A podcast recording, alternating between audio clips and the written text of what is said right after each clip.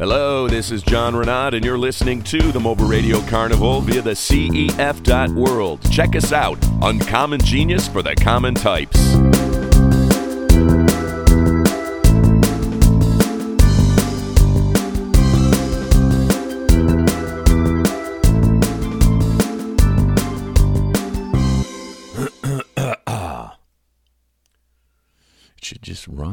It should just be running. I mean, we're recording. We're both mics are recording, so I know that's what's going on.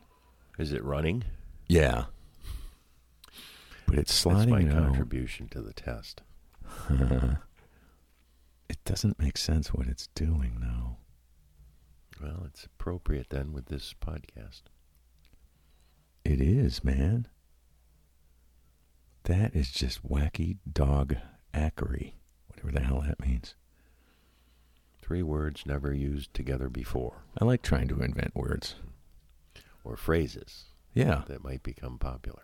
phrases as well. I think we're okay. And you can claim it as your own until somebody calls it otherwise. I think it's just Francis Scott Key used that once in 1722. nice. Look at you pulling from history. Well, I'm making it up because Nice, I, I like idea. it. I don't, I don't even know who Francis Scott Key is. He's the gentleman who wrote. was. He's the gentleman who wrote the well-contested national anthem. Well, it should be. Yeah, I mean, Christ Almighty. Did they use that in there? it's really tough to know these things in today's shifting world of altered historical view to the past. Yeah, I'm going to have to go back and talk to my first and second grade teachers. Hey, you know there were some corrections here. Anyway, I guess we can start. It looks like I got this uh, wacky system that I'm using on the travel working out right. So I'm John Reneaud. It is a very, very fantastic, special, very special version of the Mobile Radio Carnival. Uh, you're about to hear my voice multiplied twice. I'm with my brother Frank Reneaud. Uh, Frank, you're welcome to say hello. Well, I, I don't know how close our voices really are. I mean, I, if, if we listen to this afterwards and it's we can't tell who's who, then I'll be convinced. They they can either think I'm talking to my brother Frank or I'm talking to myself in a lonely room. Well, and it, the the scary part is, is you're answering yourself. I am, which is very cool. We'll just have to be sure we make pa- or we could talk on top of each other the whole time, and then they'd go, "Well, I hear Frank and John talking together." I mean, can voices that are so similar actually harmonize? Hmm. Absolutely, they can. Absolutely. Sorry, I was spitting on my whiskey there. Sorry. So today's show is very interesting. Frank's, uh, you know, the show, the podcast, a lot of times just deals with um, some people who are rock stars and uh, you know musicians that play on Pluto Radio. Sometimes they're actors, some Hollywood types. Frank is kind of both in the same. He was a rock star in my hometown and a bit of a Hollywood legend to boot. Uh, we grew up in Troy, Michigan. Uh, we happened to be at the family's house, my mother and father's house. Uh, our mother passed away almost a year ago, and uh, we are actually using the living room, um, albeit with some boxes sitting around, and to do this podcast. And it's great to be here with my brother Frank. Yeah, where we where it all started. Exactly. And it started in Troy, Michigan. We'll briefly talk about that. Frank is like a, a an amazing guy with Detroit history.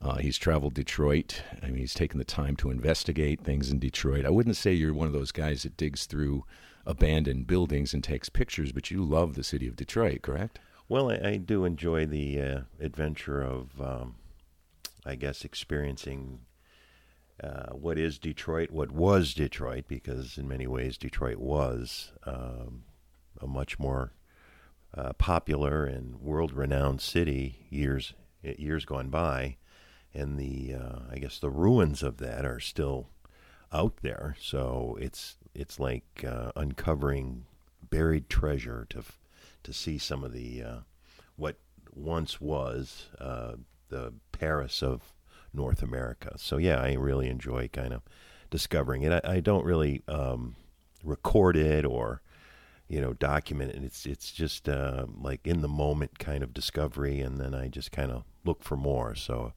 I don't know that I could recite any factual uh, documentation of this of looking at the city, but I, I enjoy just kind of as a sightseer looking around and seeing what's going on.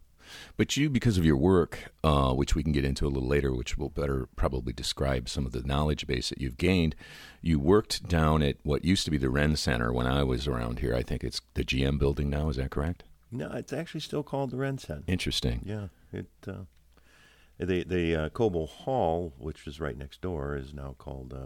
I think the sponsor is TCF Bank, so Mm. it's the TCF Bank or TCF Center. Or, so, so a lot of the uh, names have changed, but the RenCen is is still called the RenCen. General Motors does have their headquarters there, but um, it's still called the RenCen. And you worked there for some years, which allowed you to kind of, um, on lunch break, go and see new developing things, new restaurants. You get to see where they're moving the stadiums to. I really haven't seen a lot of that. I only see it when I come to town and you give me kind of a quick tour. Um, so with with work, when you were were doing that work, you got to kind of skip around town and enjoy new things. And you also do work in the subterraneans of the cities as well. So you get to like you were explaining to me about finding, you know, having company having the company go out and designate manhole covers and some of the structure underneath the city. So in a strange way, you're a little more intimate with Detroit than other people might be. Well, it, true. I when I under I, kind of during work, which is a I mean most of your life, I guess, if you're a working person, and so as part of that, for the 11 years I worked downtown, I got to kind of through the wastewater and water treatment facilities, which is really exciting construction work. I've got to tell you. Um, but as a byproduct of that, I got to see you know, I, I got to seek out different, uh, I guess, locations that I otherwise would have never looked for. And in that quest, I got to discover things that I would have never just even thought of finding because I'm going down an alley and turning left and turning right. And then all of a sudden, here's this, you know, uh, uh, abandoned automobile plant that uh, has been left to rot for the last 40 years. And yet the skeleton is still there and it's it's uh, like an, an overwhelmingly like you're in a movie scene or something and Yeah. so yeah there were there were a number of instances like that where um, during the process of performing my job I got to kind of see these exciting landmarks Yeah, it, it is really fascinating. Like uh, Frank was kind enough to take me on, a, on a, a yet another tour of Detroit, and we basically went down Fort Street all the way down to Wyandotte, and hadn't seen it in many many years since I was a kid. In fact, uh, Fort Wayne, and just shocking how much of it is just in complete disrepair that we saw at least, um, and that's the kind of thing for me at least, because I remember doing a field trip probably in fourth or fifth grade, going down there to to learn about the history of Detroit. To see it, sometimes you're like, "Wow, that is shocking." Or we had also uh, talked a lot about how the neighborhoods only have one house remaining in all of the overgrowth, uh, but it's in ways it's better because it's propped up to rebuild. I imagine. So when you were downtown, and let's let's just look at uh, some of the entertainment value down there. So like at lunch, what what what did you discover as far as that go, and what turned out to be like some of your favorite places, maybe to to go and hang out and. And was it fully packed when you went down there? You were down in Detroit, and it was like half load to the restaurants. You know, was it is it vibrant down there? well it, I guess just to kind of close on that last topic where you were talking about Fort Wayne the um, there's a new uh, international bridge that's being constructed down there. So the disarray has probably been caused by neglect and lack of funding to keep what is, I guess, a really historic marker. Uh, I, I would assume it was it was built by the maybe by the British in the 17 late 1700s, and it's and it was functional up until I'm not exactly sure. I think it was around the 40s or 50s, and and um, and it's been kind of in disrepair since. But this new bridge is bringing, I guess, uh, more focus on the area, and with any with any luck at all, because it'll it'll literally sit kind of underneath this new bridge. It might get the funding that it needs to kind of bring it back, which would be a great thing. Um, to the point of, of you know the lunchtime breaks, I, I I used to kind of I'd have an hour break, and I thought, well, I'm gonna I'm gonna take a 30 minute walk in one direction and see how much I can see, and Yeah. turn around and come back, and and you know some lunches I would just grab like some finger food or hand food and just eat a taco or something on the run and just do more more adventure than eating. But um, Right. it, it was uh, it was a pleasure to uh, to get to know that many areas and there in within that uh, I guess thirty minute radius from the RenCen there's there's a, uh place called Greek Town, which is a small little kind of street of what used to be you know uh, authentic Greek food and and uh, currently there's a casino there and it's called Greek Town Casino. And, Check, check. Hey, so I had a uh, a glitch in the um, in the uh, program. Of, yeah, there was a glitch in the. We had a flat tire there for a second. yeah. So uh, just to remind Frank, or Frank has reminded me, we were talking about the uh, the the thirty minute walk that he could take from the RenCen and check out different places. And that's about where we were at. And we were also talking about Greek Town. Greek Town is a place in Detroit, as Frank alluded to, that has been there forever. And it was originally where Greek restaurateurs created their, you know, their place for us to go. And it was a great time when we were much younger. That's for sure. We spent a lot. I spent a lot of time down there. Did you spend a lot of time down there? I, I did um, not not as much as some, but uh, I, I periodically would go down there, and uh, the other the other ethnic uh, area of, for food is the Mexican village, which some lots Yeah. of folks uh, used to go down there after an evening of drinking and uh, Yeah. kind of have it as their uh, I guess nightcap, have a burrito. But, Yeah, I remember going there. I didn't go there quite as much. That seemed a little more seedy to me when I was a younger guy. Indeed, it was. Yeah, it seemed like maybe I was asking, begging a little more excitement than what maybe I was looking for there. and that's uh, yeah. I, I limited my visits there for the same same reason. Yeah, but damn, some of that food is so good, it's worth, worth taking the risk. It, it is. It is indeed. So, And I remember actually starting some drinking nights with you and uh, friends sometimes in Greek Town. Yes. But the, then the opposite would happen. We wouldn't seem to stay there if that's where we started. Sometimes you'd start somewhere else and then drift to Greek Town. Correct.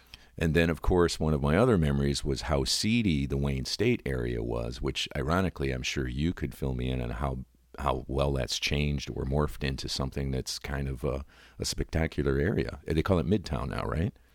Yeah, it's been it. It's been mid. Uh, the name has been Midtown, or it's been called that. If you look on an old map of Detroit, it would have Midtown written on it in that area. But to your point, it's it's um, the the old General Motors headquarters used to be at uh, Grand River and Woodward Avenue, and and that's kind of the heart of what would be considered Midtown. And currently, there's been a resurgence of, uh, I guess, upgrading the existing buildings, and the new Little Caesars Arena is in that area. So there's a lot of, um, I guess, new investment uh, in and around the arena, um, which is where the the I guess their pro teams with their current records. I don't know if Hey, I'm still a Lions fan, man. I don't care. well, the Red Wings and the Pistons play there. The Lions Stadium is, uh, which is called uh, Ford Field, which is less than a half quarter mile from there, and then between the two is Col- or Comerica, which the Tigers play at currently. So the the Detroit's new sports venues all are within walking distance, and a new kind of, I guess, nightlife or bar scene or restaurant scene has kind of evolved around it to accommodate the sports fans coming down and that that that crowd that uh, is is made up of uh, you know from as a result of the uh, sports arenas being right there. So I think that was a great idea, and it's it, it has spurred a lot of development in that area, and and then further north they've they've put in um, a lot of Wayne State University, which is a I think uh, the second largest university in in Michigan. Yeah, it looks a lot bigger than uh, when I was a kid. It looks like three times the size it used to be. and they've spent a lot of money. A lot of the, uh, uh, I guess the uh, the sports teams owners have invested in in uh, Wayne State's uh, buildings. There's a number of buildings named after some of their owners, and so the the whole the whole Woodward corridor has been upgraded immensely. It's it it really it does look remarkably wonderful compared to some of those days when we went down there in the 70s and 80s and um, uh, it it has been upgraded rather well. Yeah, I think I remember it as what was called Cass Corridor. Cass Avenue is the if you're running parallel to Woodward. If you're running parallel to Woodward, it's uh, it is the Second Street in, so it, it's Cass Corridor would have been two blocks, uh, I guess, west of Woodward, and it was a pretty seedy place, as I remember. Yeah, that's you what I would know better than I, John. I, I think you were. Well, my buddy Larry used to drag me down. I won't mention last names because I don't want to get anyone in trouble, but he was the one who seemed fascinated with all the allure of all the danger of Cass Corridor. It was pretty littered with uh, trash and uh, prostitution and, and drug use. And uh, Yeah, I was just a co pilot only because he needed direction. that's a good story. Yeah, I like that story. That's the story I'm running with. He had this little Fiat. It was open air. It was tough in the winter for him. I'd be like, no, I don't want to go in the winter, Larry. It's very, very cold on Woodward Avenue. And those little Yeah. Fiats, uh, they're not far from the ground, so it's easy to get stuck in the snow. Yeah, it was one of the. You had a Triumph though, didn't you? Aren't they about the same size? I did, but um, I never really drove that much. It Yeah. never left the backyard. Yeah, you've had a ton. You had a legendary car too. You had that AMC. The AMX, Oh, that's right. Well, it's an AMC though, right? American. Mo- yes. Yeah, yeah, yeah. yes. Yes. I had to think about that. That was a badass green car. oh, that, that was amazing. I loved that car. Yeah, I think that at Major Legend with with your fellow uh, students, your fellow Troyans, as well as the Troy Police Department a little bit, maybe. Well, yeah, they did know that car. Wasn't there a guy that uh, Dave Carr actually? In fact, he had an AMX two, and it wasn't he the one who came up to you and says, "Yeah, I get pulled over a lot more since I bought this thing." He did have the identical the identical car, which there weren't a lot of them made, so it it it, it, it was kind of ironic that two of us had, uh, you know, at the same time the same car. yeah, maybe you were getting pulled over for some of the stuff he did, or vice versa. You know what I mean? Because the cops probably wouldn't realize it until, oh, I pulled them both over. There's two guys with the same damn hot car. We did. We we probably offered a challenge to the Yeah. Troy police back in in the day. And and I want to, I want anyone who's listening to, to be assured he had the cool hatchback, not the longer Javelin, Like, right. The one that looked muscly. The '68 AMX. Yeah, There were two two body styles, the '67 and '68, and then they kind of made it look a little more modern, I guess, in '70 through '75. I think they were. yeah. I- I'm guessing. I don't know for sure, but there were two body styles, and the coolest was certainly the first one. Yeah. Now, my son Julian is into fast cars. His buddy has a, a vet that's completely built out, and they drive in that. And in California, they drop down and they infuse the engine with different types of fuels and things like that to create speed out of less of a. You had a muscle car. They don't really have muscle cars. And the point I'm getting around to is oftentimes they'll talk about how fast, the fastest speed they went in these vehicles. So with your AMX, what was the top speed that you remember? Remember, there's seven years past, and, and Uh, yeah, the no, statute of limitations is up on any kind of yeah, and, and we're not. I'm anything not. I might admit to here. I'm not necessarily advocating it. So if you don't want to tell, that's fine as well. Well, if I, I remember right, and I was not really an adrenaline junkie, so it wasn't something that I necessarily uh, like to do often or did do often. I think I at one time, just out of curiosity, I got it going about 110 miles an hour. Yeah, I think that's what I remember. And uh, the car was so light that it started hydroplaning, and I was, Whoa, like, sir, you know, I don't know that I really want to do this. that's a little crazy. I didn't know that. I thought if if this thing got airborne and then got sideways and the tires grabbed just right, I'd be doing hundred rolls down the Yeah. down the expressway. So I did I didn't I didn't do it off. I didn't do it again. Wow, it sounds like you found some wisdom in a in a reckless moment. It's called fear. Like, I think I'm done with that. yeah. Um, yeah, that's. I mean, I remember your car as part of uh, you know being the younger brother with a brother with a really cool car and some of the culture that that that allows for you as a as a kid. Um, uh, sorry, there's a tugboat going by Yeah. there. No, cars were certainly a big part of uh, Detroit, huh? well Detroit and in the era that we were coming up, uh, the '70s and the Woodward Cruise. That's what I was just going to bring up. Actually, that's where I was working it, man. No, they yeah that now we're out of we're out of Detroit now. We're in the suburbs. If you're talking Woodward cruising Woodward, and you're the heart of that would have been um, you know Royal Oak or or yeah, pretty much Royal Oak to Ferndale, and and which would be I guess probably between ten mile, which you know Detroit's got a great way of naming roads. They, they go they're a mile apart, and they call them eight, nine, ten. It doesn't get 11, confusing after a while. 12 mile, 13 mile. So uh, the the roads between, uh, I guess, probably 10 mile and 15 mile were, were considered the prime cruise uh, for for adolescents during the 70s with with um, muscle cars. So yeah. we were we were a part of that, or we we got to see it just before it kind of ended, and the and the, the aforementioned police started to uh, crack down on it and Yeah. make, you know discourage it.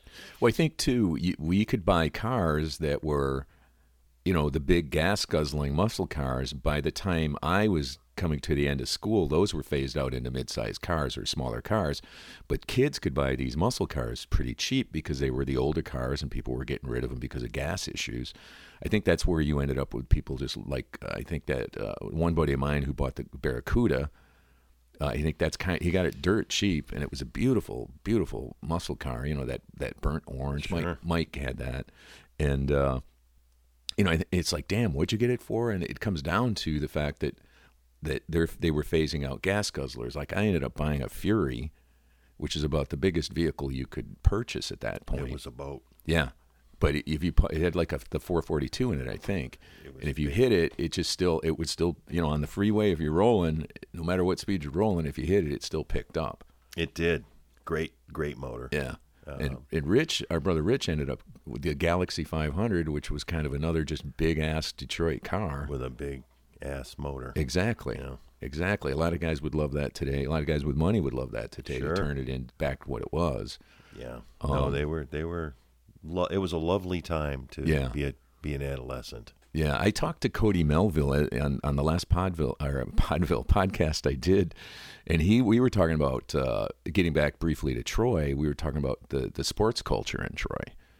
And what do you what do you think? Do you think it was a, a cool thing that there was so much activity? Both it seemed like mostly in baseball and football, um, because they were booster programs with all of that stuff, and there really wasn't with basketball that I'm aware of. Do you feel that was like a- a fun thing to go through as a kid, or Yeah, I, I think it was. Um, uh, I think it is still a good thing for young people to do to learn to kind of work together and, as a team, um, and kind of work together, even you know through through practice to to work to a common goal.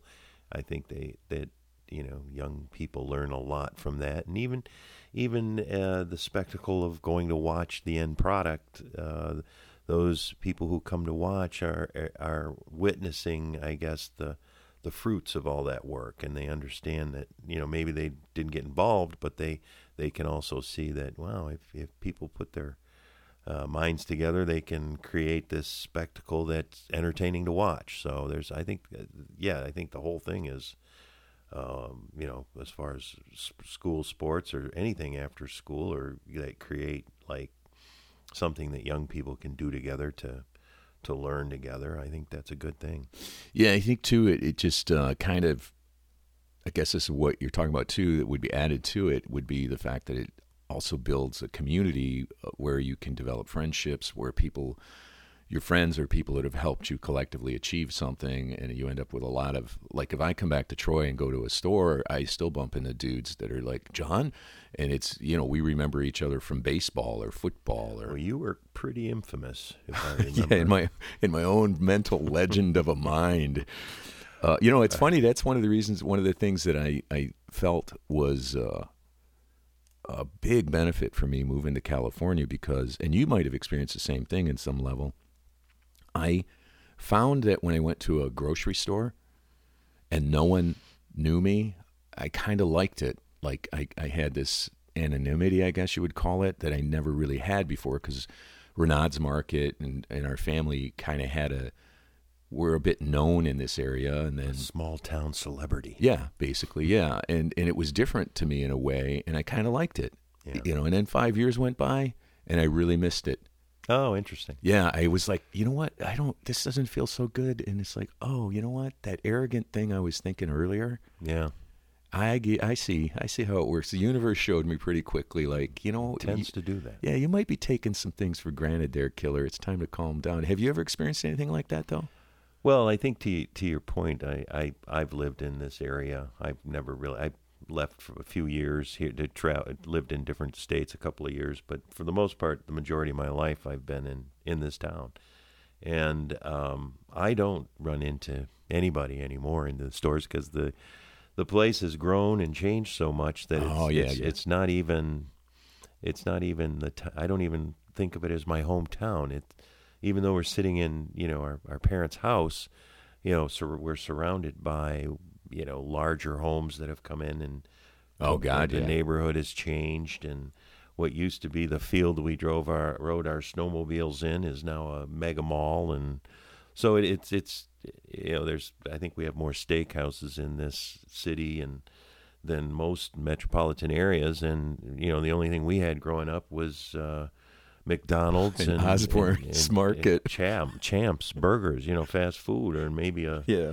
maybe a little I don't know deli somewhere. But now there's you know it's it's changed so much that I mean even the high school that I went to we went to is no longer in the same spot. They rebuilt a new high school. And, Yeah. and so it's changed so much that. Um, um, I don't ever really get that unless I actually go out and seek out some of the people who we we went to school with and visit with them, and then it's the glory days night, you know, where Yeah, you yeah, sit yeah. there and you talk Of course. Yeah. all the good stuff. But um, yeah, it. Do I miss it? Yeah, sure. I, w- I would love to uh, have one of those places every once in a while that you could go in and like Joe's Bar, where everybody went Right. to, you know, and, and still go in there and see those people would be fun. But uh, that's that's not going to be. No, I got you. It's like they're not bringing three faces back, and uh, that whole, you know, the whole. I mean, it's just it- as we've talked about off microphone uh, in revisiting. You know, it's.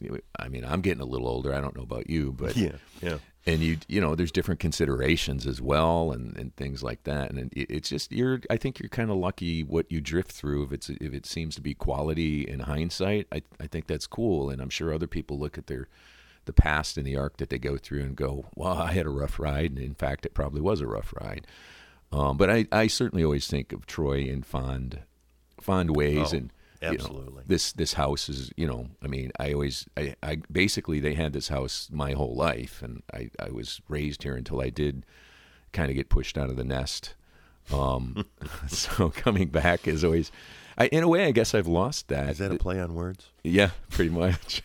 I guess that's what I've lost is like this base of things that I always have these fond memories. And of course, you know, dad passed away some years back. And then with mom gone, it's like I have, I don't have that person that I share all of my common, you know, time with in a way.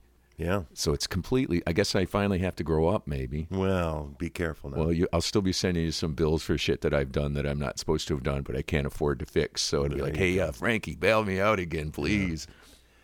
No, it is. It's it's you know the I guess passing through life. Now we're coming. We you know spent some time going through now, and I guess there's less time to spend than we've already spent. So Right. yeah, you start thinking about uh, uh, you know how to I guess do the best you can with what you got left. Right. And um, so, in doing so, you can think back about the wonderful life that we had that our parents provided for us. And this, I thought, was a, a great community, and it, we hit it at the right time. It's certainly not the same as it was then, but. Uh, you know, it, it, we we hit it at the right time. We had a wonderful, wonderful childhood here, and and um, um, I certainly um, I would have recommended it to anyone. Yeah. And the thing is, I mean, Troy in itself, I think, is always kind of close to the top 10 of safest cities to live in in the U.S. The Somerset Mall is freaking amazing, uh, which was, which was, I don't know, uh, a fifth the size it was, you know, even smaller than that probably than what it is now. It's a huge, beautiful mall. You have all these cosmopolitan aspects to Troy that weren't here when we were younger. And I'm sure too, as as you've been again, you've been out of town for a while and you came back yourself, but you've seen the arc of it. I'm sure there's things that you just go, wow, I really dig this. I wish we had this when I was younger. And then there's probably other things you see that are like, yeah, that's not so cool. But uh, Yeah, I would say that um, you know I, I kind of miss the simplicity that uh, that kind of was you know was present while we were growing up, and it was there was a lot less people, so there was a lot less congestion. The traffic is crazy now. I mean, you pretty much gotta wait until the rush hours are over if you really want to go somewhere quickly. And of course, you're from California. I'm not not saying it is a little less, but no, it's it's I well, especially because we encountered the which you knew about, but we end up still encountering all the construction going on the freeway system. They're trying to broaden it.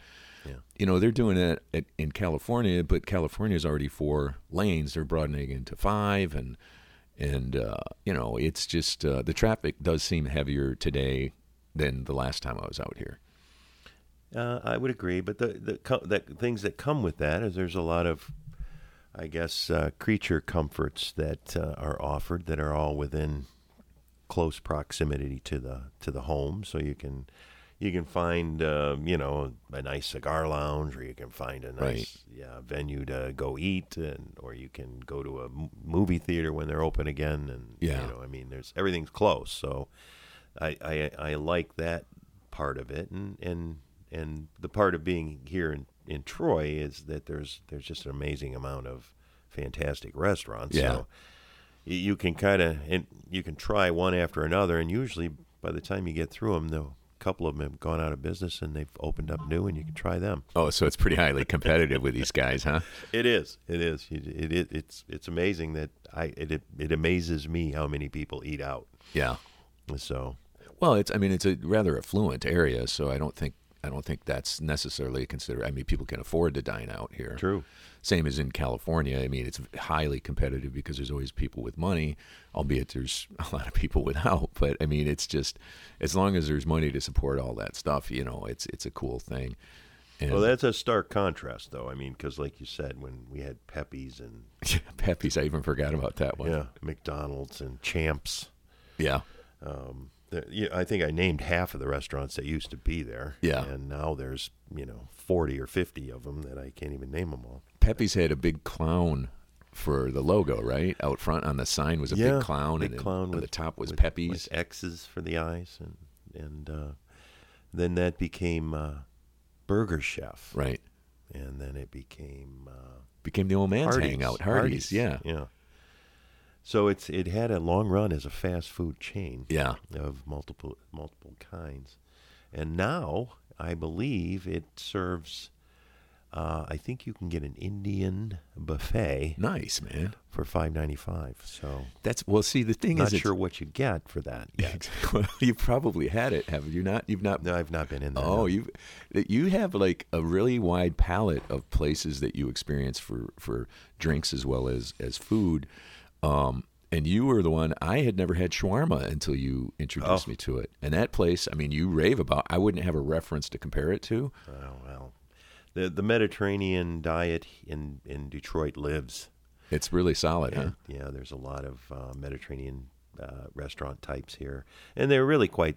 I mean, once you get into them, they, they there's not a lot. I mean, it's not a lot of variety. It's pretty Right. simple. It's pretty straightforward, and and um, it's just a matter of, I guess, the quality that they put in, and and some of them really do a great job. And ch- chicken shawarma is, is one of the. I, I did have a run with uh, chicken shawarma. Yeah. Before that, it was the Greek gyro Nice. You I can understand that. They're kind of the Greek similars. towns. You know, yeah. that's where we kind of got the, the the Greek gyro. yeah, and quite they do do a great uh, gyro down there. yeah. And so if if you're in town, you you might want to try that out. Yeah, no, it was great. I think I was over here. You know, we were working on the house, or I was working on my getting my stuff together, and and you're like, "Hey, you're probably not eating too well. I brought you something." I'm like, "Oh no, no, no!" And then I saw it. I'm like, "Yeah, I'll give it a try." And I'm like, "Damn, this is really good."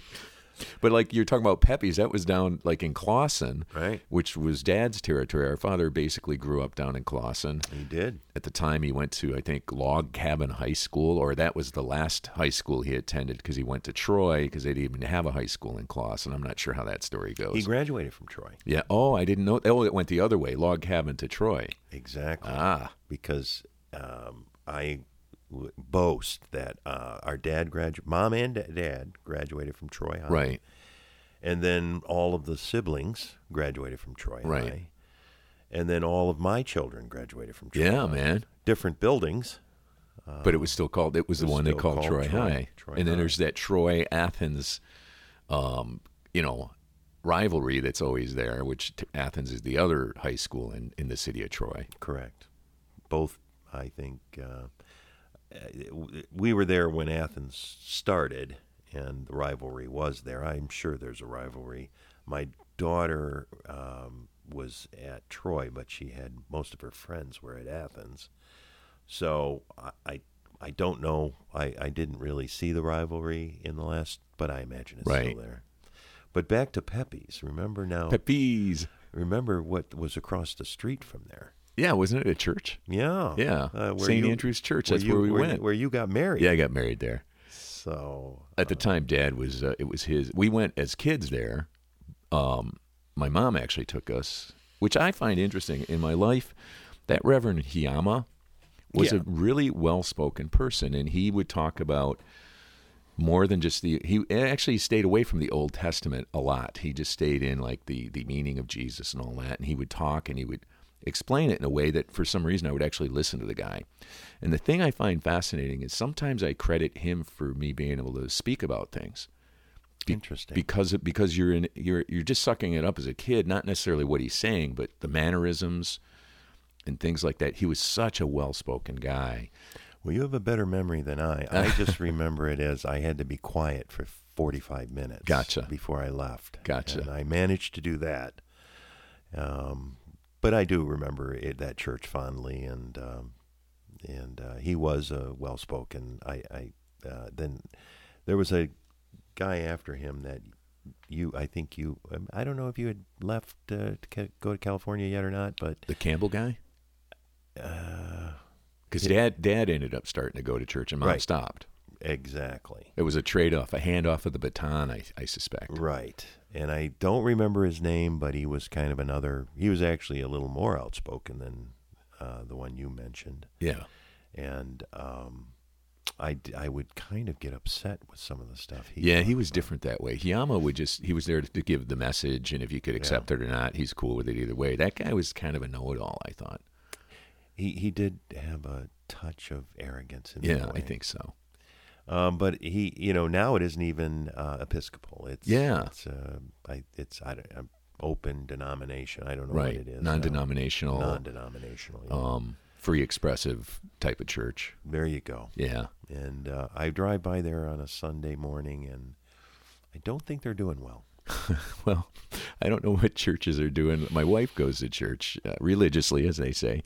I uh, have. I don't think I've really been in a church other than to you know, uh, kind of spend a, a date day with her at church. If if, Ah. if yeah, Interesting. I will go from time to time. Um, and and I got to be honest. I I mean I think um, the Reverend Hiyama kind of ruined me to other people talking about because uh, you know a lot of times I I I'm like yeah I think I already got this one as far as under you know because they'll get into talking about aspects of the Bible that it's like look I'm not gonna I'm not gonna spend my time necessarily in a room looking at a book the same book time and time again but I can remember at least the subject matters and things like that and so sometimes I'll just think man I'm just not being fair to this guy because I had this guy when I was a kid that I kind of just thought, wow, he's a he knows his stuff, and he and it's part of it's just I was a kid.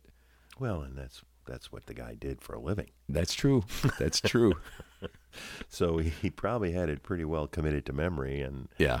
I'm not even going to try to speak to the the Bible because uh, it's not something I, I kind of always looked at it as like, okay, it's a thick book that says a couple of things that really make sense. Yeah. That being treat your neighbors like you'd like to be treated. Yes, of or- course. I'm paraphrasing, of course, and do unto others as you have do un, done done unto you. And, Yeah. you know the other commandments and such. They all make sense, and you can read that in I don't know a good five or ten minutes Yeah. if you read slowly. And then here's some good guidelines to go out there into the world, and, man. And then what else? You know, what else you need to know? I mean, Yeah. uh, the history. Yeah. Well, okay, yeah. we'll leave that to. when I vote for you know in, in in the political realm when I vote I don't necessarily have to remember all the history to make that vote when when I when I drink I don't necessarily need to know how they make my Bulleit rye in the factory Right.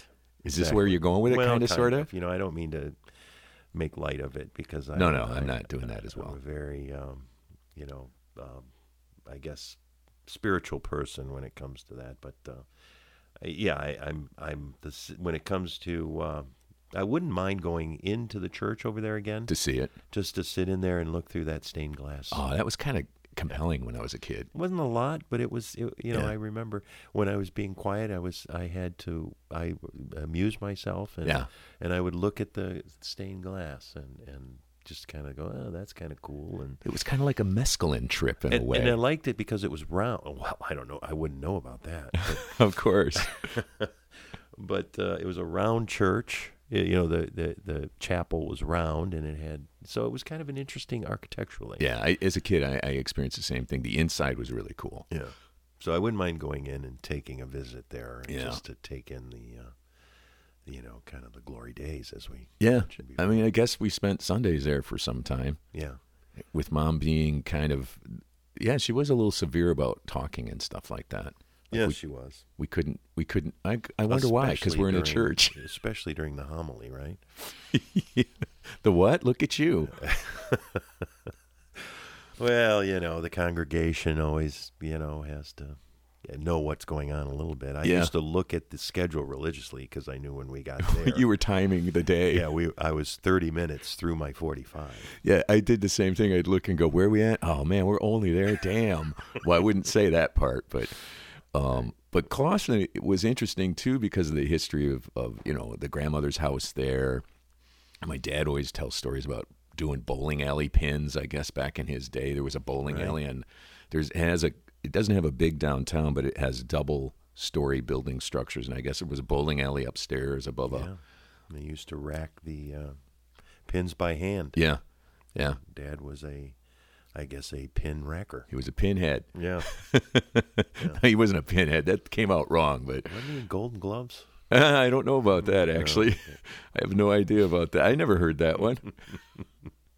but um, yeah, so I mean that, that's all cool. And then so so in a way, you just I I, I got to ask a question about like how like we made you brought me all the way down to Wyandotte through Fort Street and pretty much kind of knew all of a, lot rather of of the areas and the structures and of course you'd worked on some of the buildings or that you'd worked near some of the buildings um how do you think you ended up just being a guy who likes that kind of adventure where it's like well i'm here i'm going to go investigate a little bit I guess it was just something that is in my nature. I I, uh, I always kind of like travel and finding, uh, ex- exploring new new places. I, right I'm the kind of guy that if okay, I drive this way home every day, it's like, is there another way I can drive so I can see something new? right So um, I, I I often in the not always now, but in the past I have uh, taken the long way home, and, and, and I always try to find something new to look at because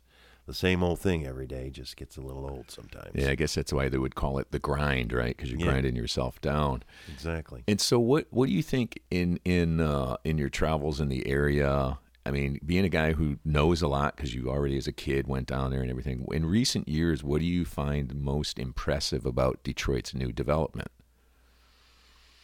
Well, I guess the most impressive. Hmm. Or within the top ten, because that's going to change day to day too. If you're experiencing, you know, it's like, oh shit, you know, this was a cool thing too. I guess the most impressive part to, to Detroit to me is uh, even even if it isn't most recent, it's always been impressive to me is the um, the Jefferson Avenue corridor, which is along the Detroit River and um, runs from downtown. Well, it actually runs uh, further south and north. Um, but it's a stretch of uh, property and real estate that there's a number, num- number of like high rise condo complexes that kind of dot up and down, and then there's a, a beautiful park at Belle Isle, and there's uh, if you drive out far enough, you get into the Grosse Pointes, where in, in back in the day, that's where the um, I guess the elite used to kind of build their homes. So it's kind of a a throwback to what at one time was probably a very glamorous town, and um, it I guess some of the most obvious, uh, I guess, remnants or leftovers from that era are still still there along that corridor. Right.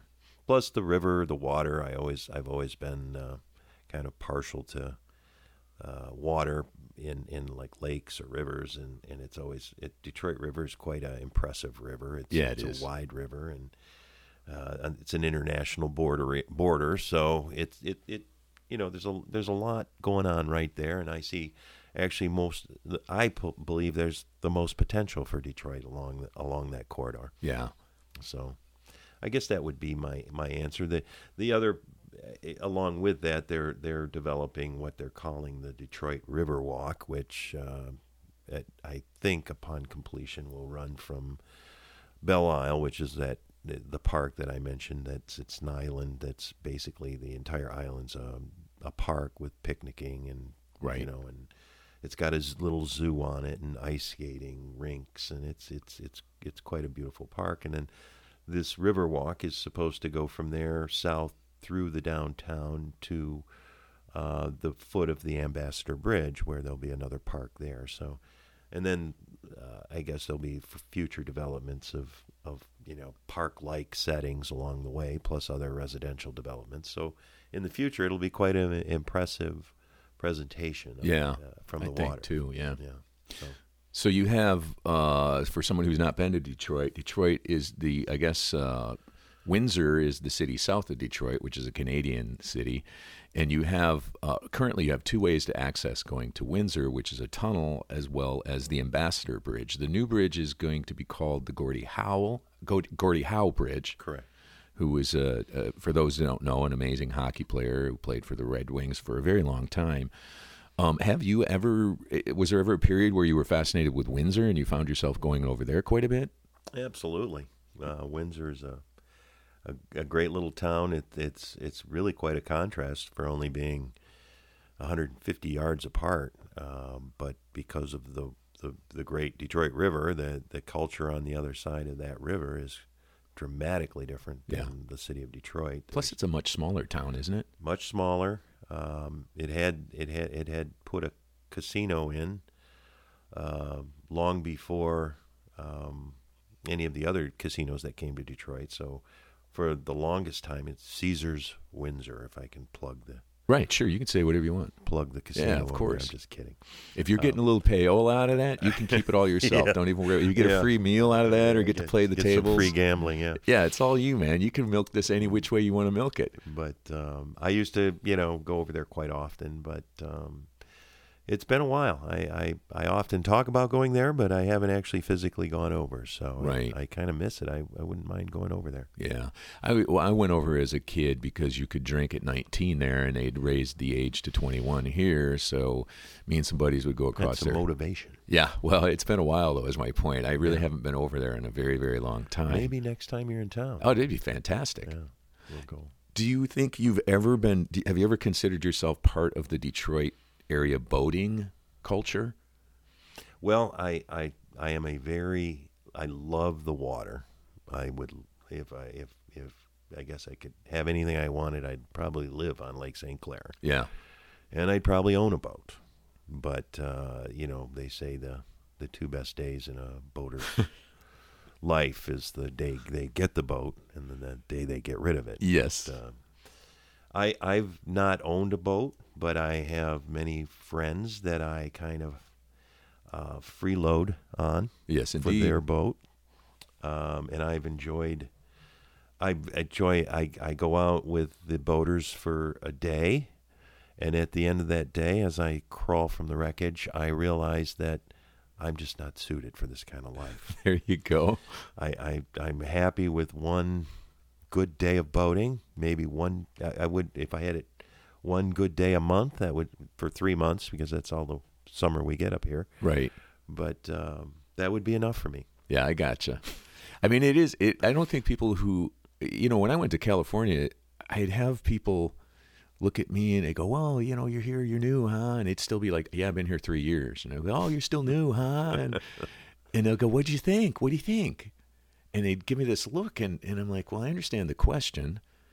Uh, but they're giving me a look like they're expecting like some kind of like wow, you know, Yeah. yeah. And and I'd be like, in my head, I'd think, well, I'm not from the states that are just cornfields. I won't pick. Cornfields and rivers. Yeah. And and I, I go, oh, I guess they they don't know Michigan has all these lakes and these Ah. resources and the Great Lakes and they're beautiful and they're all beautiful for different reasons. So We've you got sandy beaches too. yeah. Oh, and you know, I haven't seen too many beaches in LA or in the uh, Southern California area that rival the Big Bear Dunes up in Traverse City. Oh yeah, that's that's kind of you know something all by itself. You, Exactly. you don't see that much sand in one pile. Exactly. And that's what my head would roll to. I'd be like, what do you mean? What do I think? It's like, Yeah. whoa, I, I didn't come from a cornfield. Yeah. So you got some beaches. Yeah. And there's the ocean. And we used to, as, as I'm sure you remember, we used to, you know, we had family that had lived on lakes and boats, and we would, they would teach us to water ski, and we had friends that had boats as young people, and we'd go out and Yeah. boat and ski and cause yeah, the water. mischief. Water is a big part of our life. Yeah, And uh, don't get me wrong, I, I I've been to L.A. a number of times, thanks in your hospitality and, Sure. and many visits out there, and and I love L.A. The vibe and the palm trees. yeah, it's a cool the- town. And I'll go to Venice Beach and Yeah. Muscle Beach and act like I knew Arnold at one time, and maybe Jimmy Morrison was running up and down the boardwalk. He was running your weight, his weights, your weights to you. You know, there's Jim Morrison. reminisce and romance about the the LA vibe of the '60s and '70s. Yeah. that made it in my mind. That, that's kind of still what I see it as. Yeah. you know. But uh, um, Deep Michigan has certainly got you know water and beaches and and activity, and it's- especially if you're an outdoors guy. yeah, in some ways, eh, you there's pluses and minuses to the freshwater lakes versus the the ocean. I mean, obviously, the ocean gives you some, you know, some rough. You can surf. Yeah. you, know, you can do all sorts of other things. They also give you sharks. they give you sharks, and then uh, radioactive waves from Yeah. Japan. If you ever hear Michigan lakes, Great Lakes have sharks, it's just Michigan people trying to keep other people from showing up exactly. Let's. I've seen a few sharks out Oh, there's tons of sharks. there's great whites. There's bull sharks. You know, True enough. um, it, and it's interesting too. Speaking of that, uh, the last time I was here, we went up to Harsens Island. We did love Harsens Island. Yeah, and and uh, you brought me up there because uh, my father, our father, had this uh, boss that he worked for that would invite my father to his his private island out in Yeah, Harsens in that area. It wasn't anything elaborate, but it had a It was cool when you were a couple kid. of though. shacks and a And a little go-kart. cottage and a go kart, Yeah, uh, fishing pond and Yeah. a swimming pond, and pretty much everything a kid could could want. Yeah, it was cool going out there. Yeah, in hindsight, I went out as an older person. I think I was 24. I went out to help Mr. Oaks uh, Mm-hmm. and Dad do something, and it didn't look as as glamorous as when I looked No. at it with the kid. You know, No, it certainly has uh, had a. And and, and to, to the credit, I mean, they kept it a, pretty, a little Oh, bit absolutely. nicer. It was kind of left to kind of decay a little bit. At, yeah, and that's why you were going out there to probably help exactly. clean it up. But uh, And I guess the, he bought that because at the time the government was making land islands available. This is after World War II because they wanted to populate the islands because they just figured populations are going to keep growing, and uh, so he got it. But towards the end of his life, they were trying to buy it back from him because they wanted to turn it all back into state-owned properties. oh, I didn't know that. Yeah. And I think that's what ended up with the son who eventually got that island is he sold it back to the government at a pretty hefty, you know, increase in value. Um, yeah, it is interesting. It's like because it was such a unique thing. He had the channels cut out and the airboats, and I mean, it was a pretty good activity. It was wonderful. Yeah. I enjoyed it. Then the duck hunting, if you remember that. I never, I never went. I remember having to clean a hell of a lot of ducks from the old man's uh, endeavors. I, it's funny. I go in the grocery stores now and I see duck breast for sale. Yeah. I'm like, hmm, I'm kind of curious. Yeah, Maybe I'm going to try one of those. Uh, but uh, of course, in when we were over in Paris, they they serve duck breast in in many ways as their dark meat. yeah. So it's making a comeback. And did you did you get some? Not yet. Oh, okay. I'm thinking about it. Yeah, because some of the some of the stores in uh, like Little Tokyo or uh, Chinatown will have the ducks just hung. And, Oh, really? Yeah, because um, and I do the same thing. I mean, I've had duck in recent years. Yeah. uh, but just it's like I do oh, like the breast, the duck breast. Yeah. It's good. And it reminds it reminds our our father was a rather uh, interesting fellow. He would drift through different. Um, I think he had kind of different passions for some time, and for some time it was duck hunting. But He they, did. They would come back with. I guess they'd go out on the airboat and sit in those those Duck blinds. blinds, yeah. yeah. and just just they the numbers they would bring home was incredible. Yeah.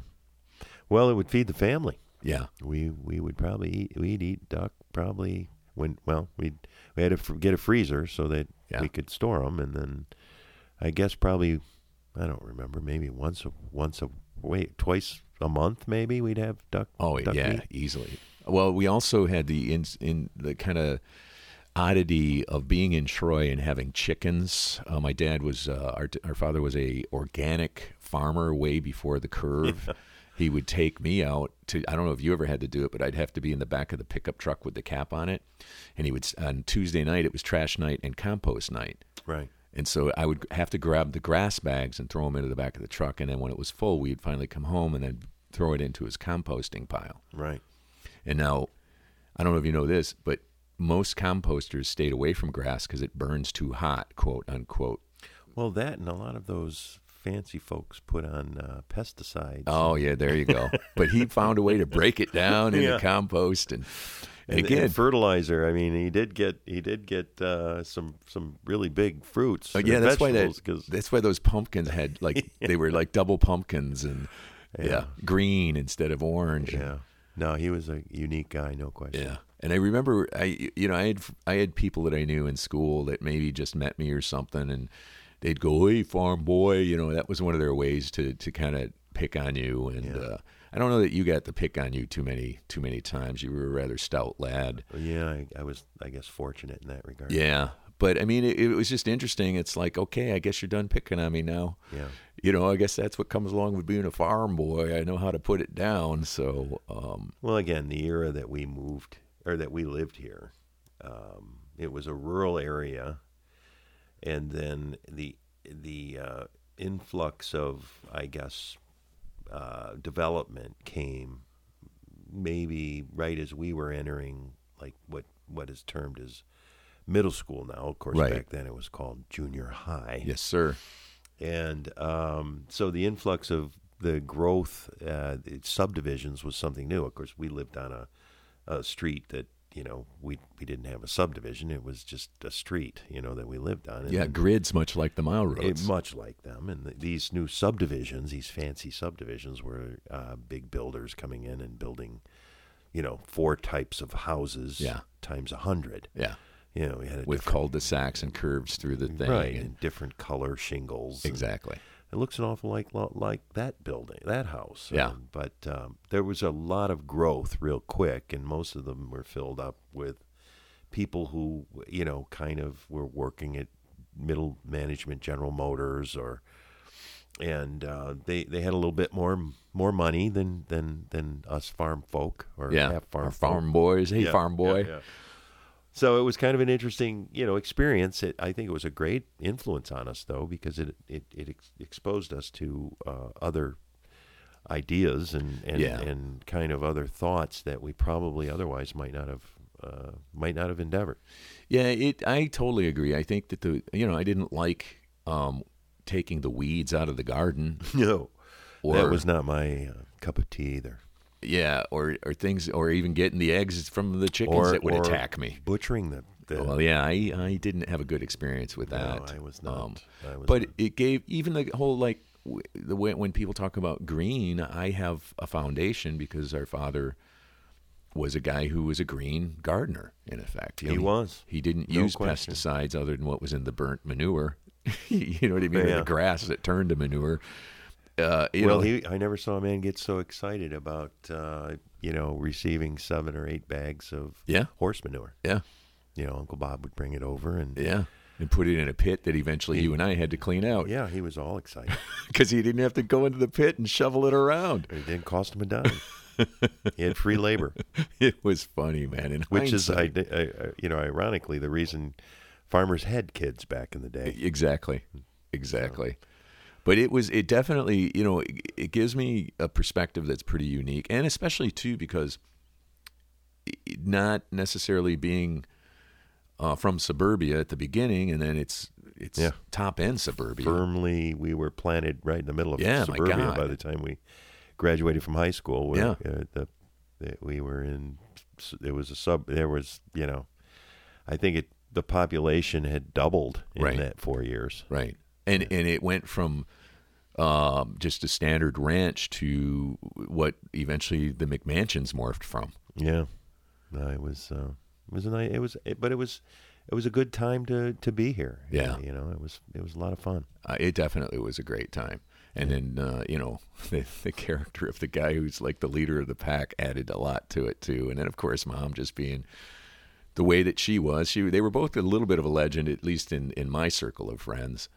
Um, they we they'd come over and they it'd just be treated so interesting. You know, I mean, it, it, I think so different from their own families that some of my friends at least expressed like, "Wow, this is a really unique uh, thing." Yeah, no, I, you're right. Mom and dad were very unique that way. They treated, they, I think they thought that if um, their children were interested enough in another individual to bring them over, that, that they they just took it like, well, they're they're we're going to treat them like family, Yeah, and um, that's what they did. yeah, And the you're right. I think a lot of the our friends who we brought over uh, weren't weren't necessarily accustomed to that kind of behavior. They were more uh, probably used to people who didn't have time for their kids, or they didn't have time to sit down, or they weren't even home from work yet. right.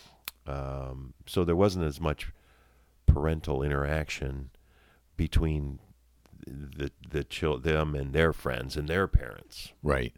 So I think it was a surprise to them, to, uh, a pleasant one. They they at first were a little sheepish about it, and then after a while, they all wanted to come over and do stuff with our parents. Yeah.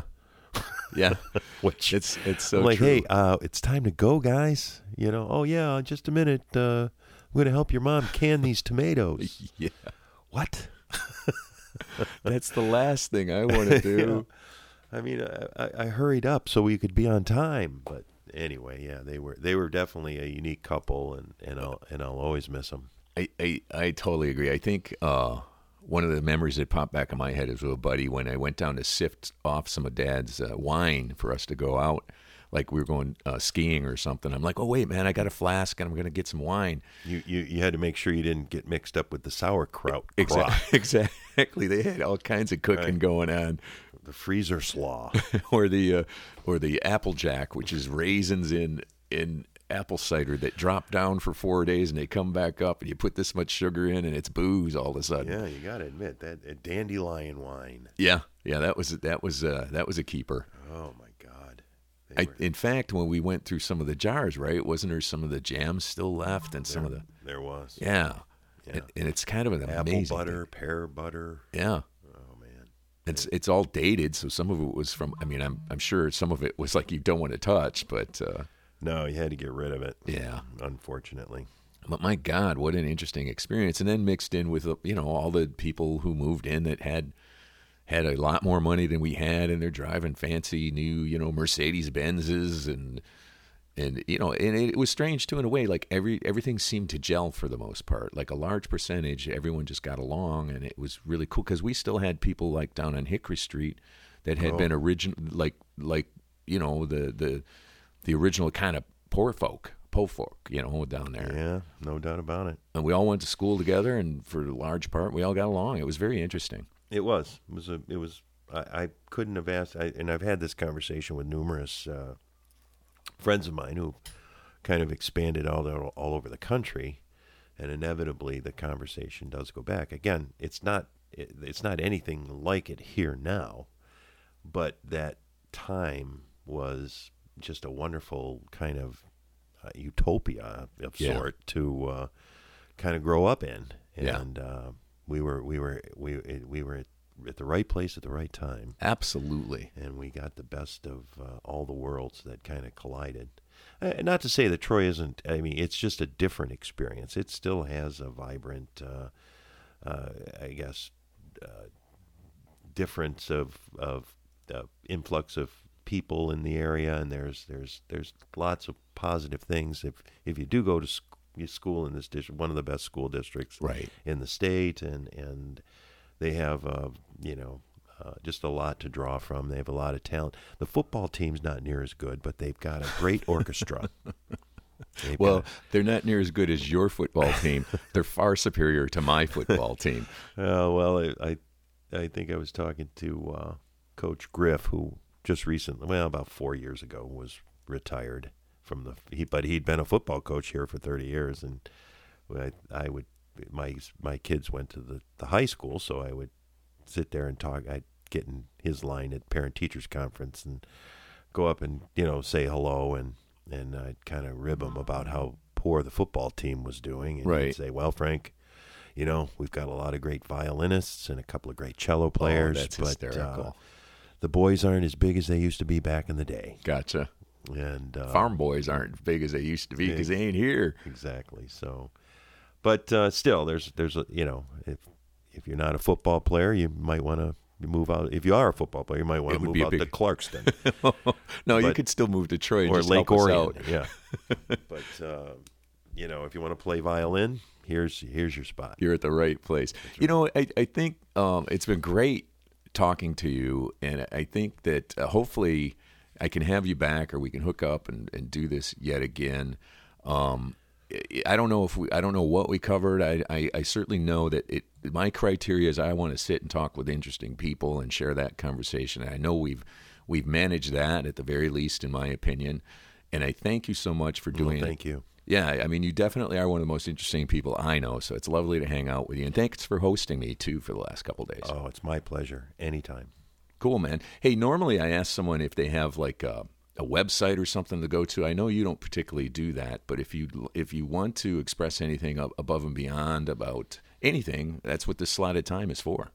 Well, you're right. I don't have I don't have anything like that, and unless you think starting a GoFundMe page for my travels that I hope to do someday. But otherwise, no, I'm good. Thank Well, you. Well, what would that be? GoFundMeFrank.com. Yeah, want to go to Europe? All right, man. Thanks so much for talking with me. All right, my pleasure. All right, buddy. Hey there, this is John. I want to thank everyone for listening to the Mobile Radio Carnival at the CEF.world. I also want to say, hey, thanks, Frank, for being on the show.